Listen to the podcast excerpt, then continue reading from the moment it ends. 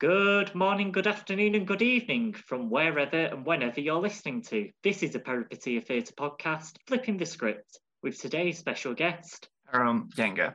Áron, wonderful to have you here today. How are you? Um, it is my pleasure to be here. I am very well, somewhat tired, and fine overall. How are you?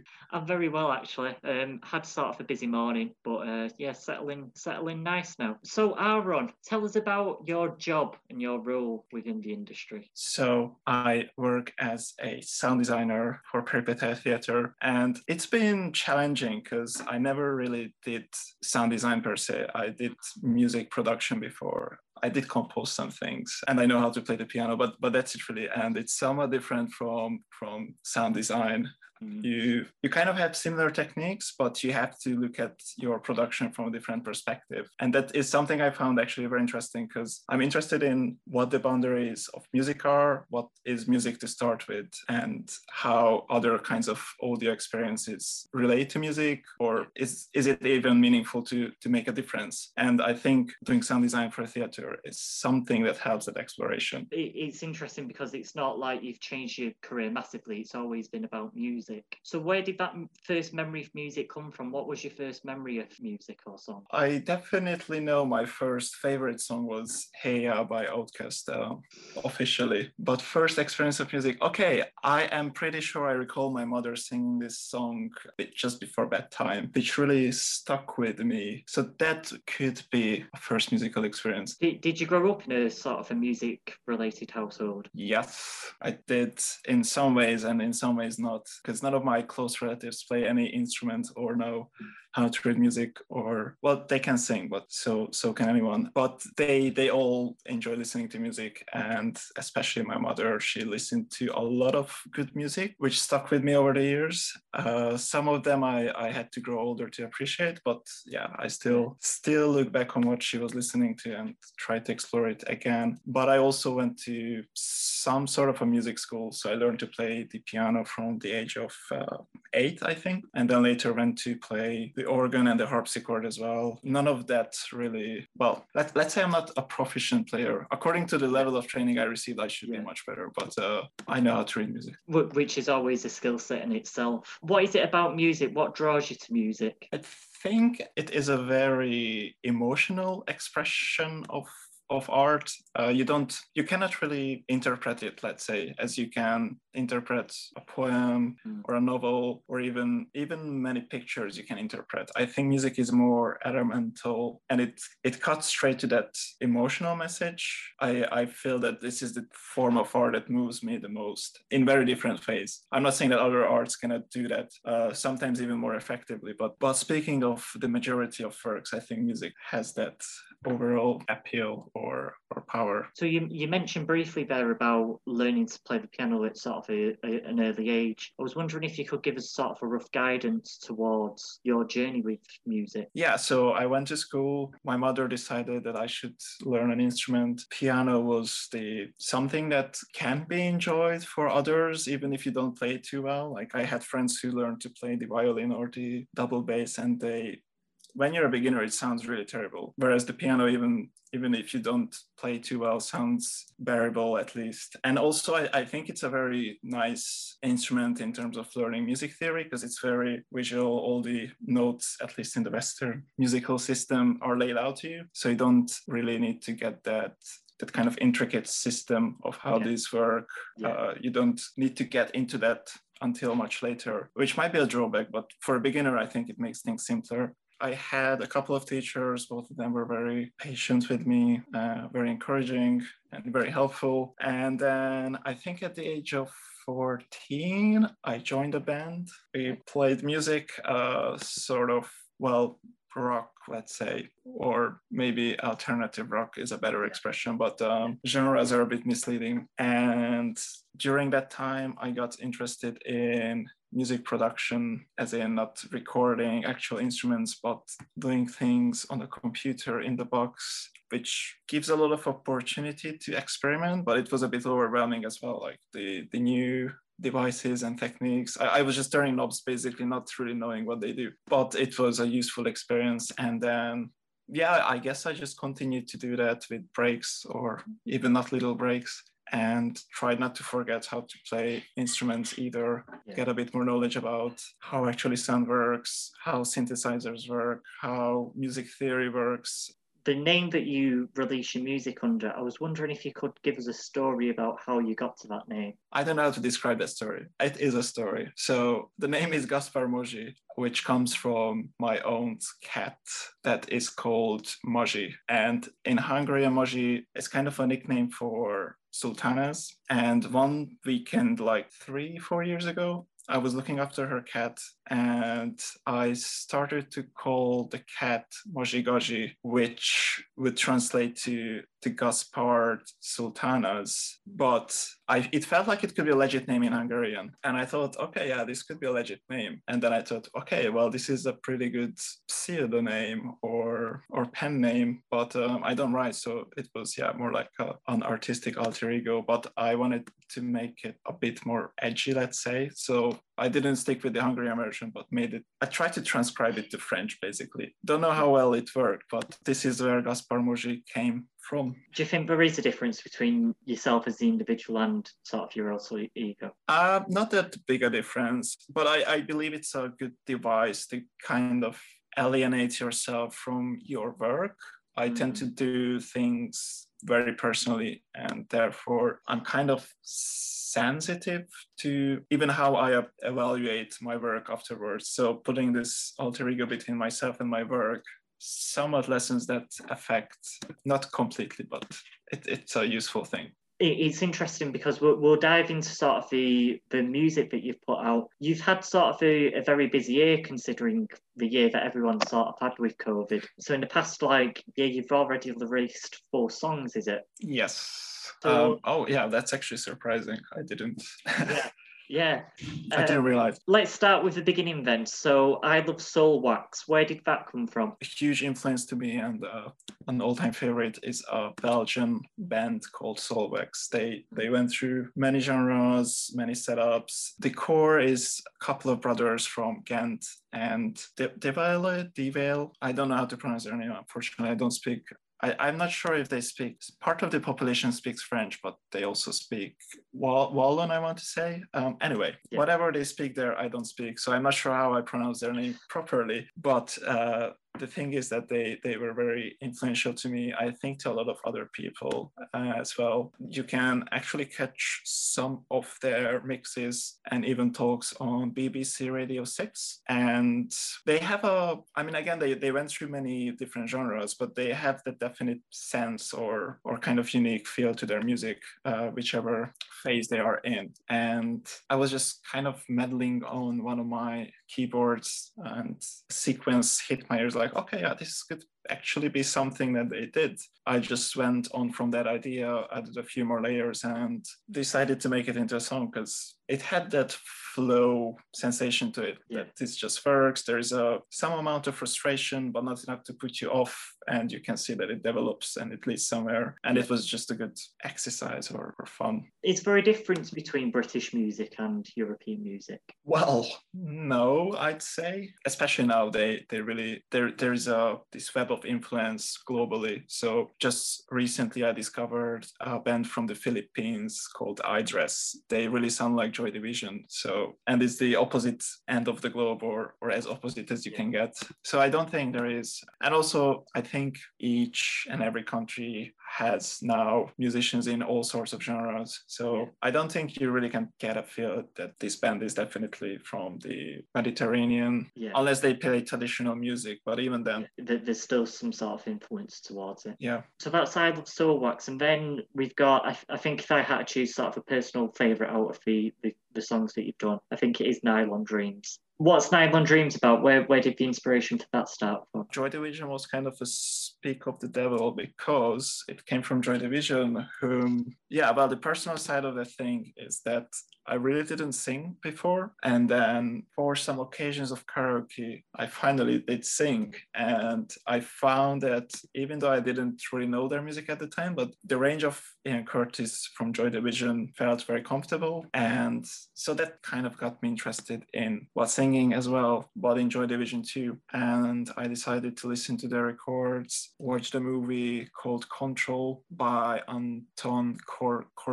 I think that's his name. I think Dutch movie maker. He did he did a lot of music videos and photos for Depeche Mode and various other artists. And he directed this movie, which was very intense, uh, very sad, of course, but also really, really good one about uh, Joy Division. But the main focus was the drama of Ian Curtis and his suicide. And I really liked that. And I was just in that kind of mood and that's what eventually led to this song yeah it, it it sounds i think it sounds more personal than it actually is which returning to your earlier question about having an alter ego how that works i think that that was an input as well like projecting the experience of others yeah. onto this other entity that's not me and working through that lens kind of contributed to the song. There is that sort of the the ability to have that sort of I'm an individually in one sense, and then the alter ego when on, on you're on the metaphorical stage, if you will. Um, I think that's interesting that you then say that the music in that doesn't have the same attachment towards you. You're, you're able to say this is just my music and then just as a sidebar question, again, that sort of Dreams, Nylon Dreams, I think it was kind of released the same time as Dreams was. And Dreams is a production that we sort of worked upon. How was that for you, that first sort of experience of working in sort of a theatrical production? It was intense in the way that Nylon Dreams is what, four or five minutes? Uh, mm. Dreams is 45 minutes uh, yeah. or even more. Kind of finding a structure that can fill that period with sound without writing an opera or something similar was somewhat challenging. But I was working with um, Ernesto, and I think he helped a lot because he is much more on top of production than I am. We kind of found a way where I had my input of ideas, he had his input of ideas, and I think it was his implementation of those initial ideas just get it into a form where we could both work on it. And yes, that that somehow pretty smoothly, let's say, changed into an elongated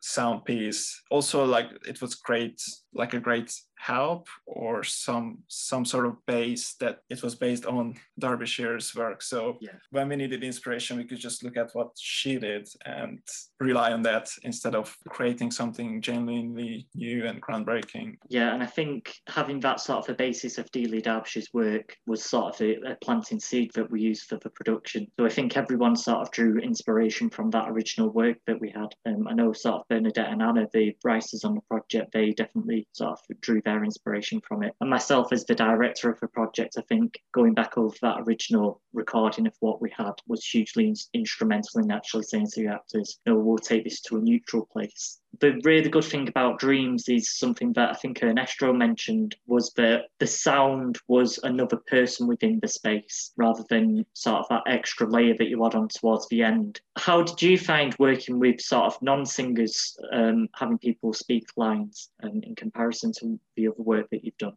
Yeah compared to lyrics and script if we can differentiate these two things uh, i think lyrics involves the voice much more as an instrument while script. It's kind of a some sort of structure with meaning in it. I'm not saying that lyrics don't have meaning but their yeah. primary function is to have a melody whilst scripts finally primary function is to have the meaning. In a way it made it easier. We had to mimic the meaning with sound, but that's also a bit harder because sound well again if, if you look at it from the music perspective should be like a melody but in this case it was more an expression of the content.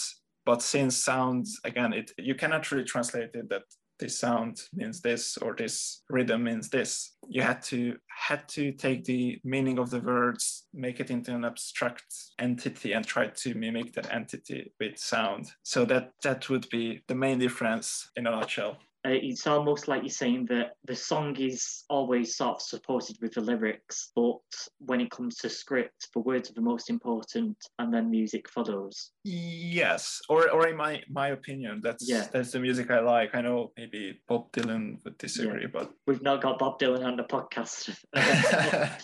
Yeah, that's really interesting because it goes back into theatre because I know we've had this conversation before, but you're not theatrical based in any sense. You've not sort of done the creative art. But it's interesting that because in, in the theatre sense, the word we're always taught that the words are the God, the words are always so important. So it's interesting that from your perspective as so, sort of a sound designer that you still relate that the words are the, the most important. Yeah, that I think that all feeds into the what we talked about earlier, the how far you can stretch the boundaries or, or push the boundaries, or even there are any boundaries at all, or it's just kind of the convention how to interpret these different things. But when you look at it, it's really nothing. Let's jump back into the music then. So I think the next two songs that we're going to talk about are from this year, which is Disco Drugs and Diplomacy and Baby I Don't yeah, disco drugs and diplomacy is, I think there is no real story behind that. I just, again, was meddling on the piano, found this melody that I liked, tried to build some stuff around it. There is a story that I was struggling with how to implement it. And there were a little different approaches, some better, some worse. Um, I finally settled with the disco kind of implementation. And yeah, the lyrics are absolutely nonsensical. An inspiration might have been an artist called Ariel Pink or John Maus even. And yeah, that's that's that song. There is a genre called future funk, which I think is terrible, but it's consistent enough to have to have an objective terrible quality to it but from the outside perspective you can see it having a bit of a charm or or that specific aesthetic that makes it something different than just terrible music. And the idea behind future funk is that you take existing music, mostly from the 80s pop genre, and you slow it down or speed it up, pitch it up or pitch it down, put some very aggressive and overly compressed drums under it, and you, you have a song. Yeah, again, I, I found it appealing in a weird way. But again, if, if you listen to it, it's, it's not good. But I decided that I, I will produce at least one future funk song. I was looking for records in a shop in Greenwich where you can get seven inch LPs for 50p each, wow. which is yeah, which is dirt cheap. And some of them are really good. Uh, I don't think they check what records they have because some of them are truly terrible and never heard of. But you can find I don't know Matt Bianco, Depeche Mode, Spandau Ballet, stuff like that uh, for 50p. Anyway, uh, I found one record by an artist called Sinitta, which was the basis for Baby I Don't. I just yeah, I ripped her music off sped it up, pitched it down, put some drums under it, and that is Baby I Don't. Not too proud of it, but I made well, a future funk. It, it's interesting. It's interesting that you say that because most artists would probably say, "I'm not. I'm not really too keen on this sort of uh, song that I've done. I'm just going to scrap it." But it's interesting that you you've chose to still put it out there as sort of a record. Yeah, that that was again. I I had this uh, intention to produce at least one future funk song, and it seemed like an idea one because many times the samples for future funk are actually well-known songs and they get taken down because the copyright algorithms just pick it up very easily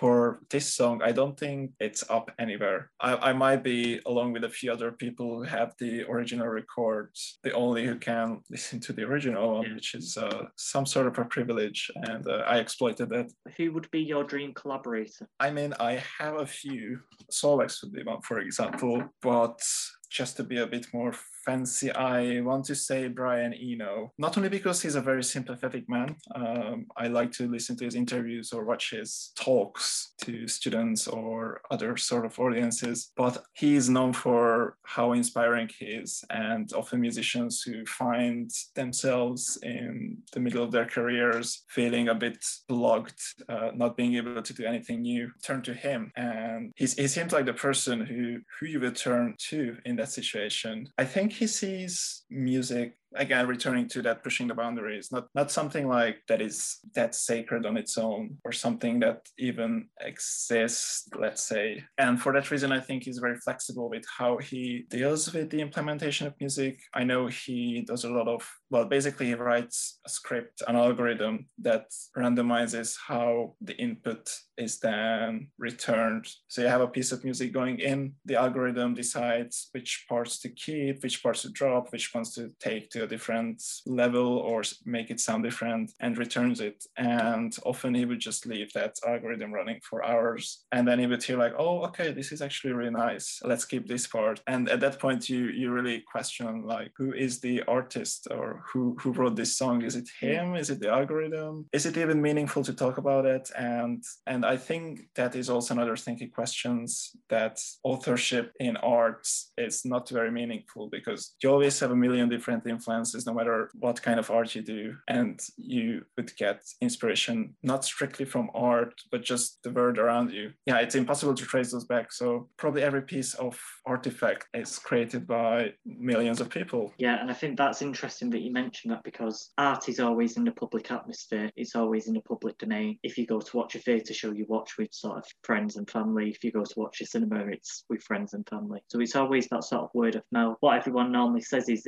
about Mona Lisa, but we think it's this great, massive painting and it's all very wonderful and everything. But then when you actually go over and it's just like on this very tiny canvas, and it's a tiny woman that's been sort of mass spread by by people sort of talking about it. So it's interesting that you mentioned that that's similar towards music as well. Yeah, uh, absolutely. And also, what what kind of acts get popular is well, I come to the conclusion that it really is just random chance, which has been reinforced by other other people in the industry. I think the main thing is that you enjoy what you do, and then if it gets picked up, it gets picked up. But that's not going to be your primary concern. I, I do have a person that's in the 30s and they're sort of musician, and they've got amazing vocals, they've got amazing talent, and it's it's amazing. And in my personal opinion, she's better than Beyonce. People don't hate me for that, but she, she's genuinely because she writes all her own song and she produces it all and everything. So it's interesting. Again, it's hot luck. It just it depends on where you are at the time, who you know, and the sound that you make. What is the one project or production that changed your practice? That's another project with a peripeteia called "Mom, Can You Hear Me?" And so the plays are uh,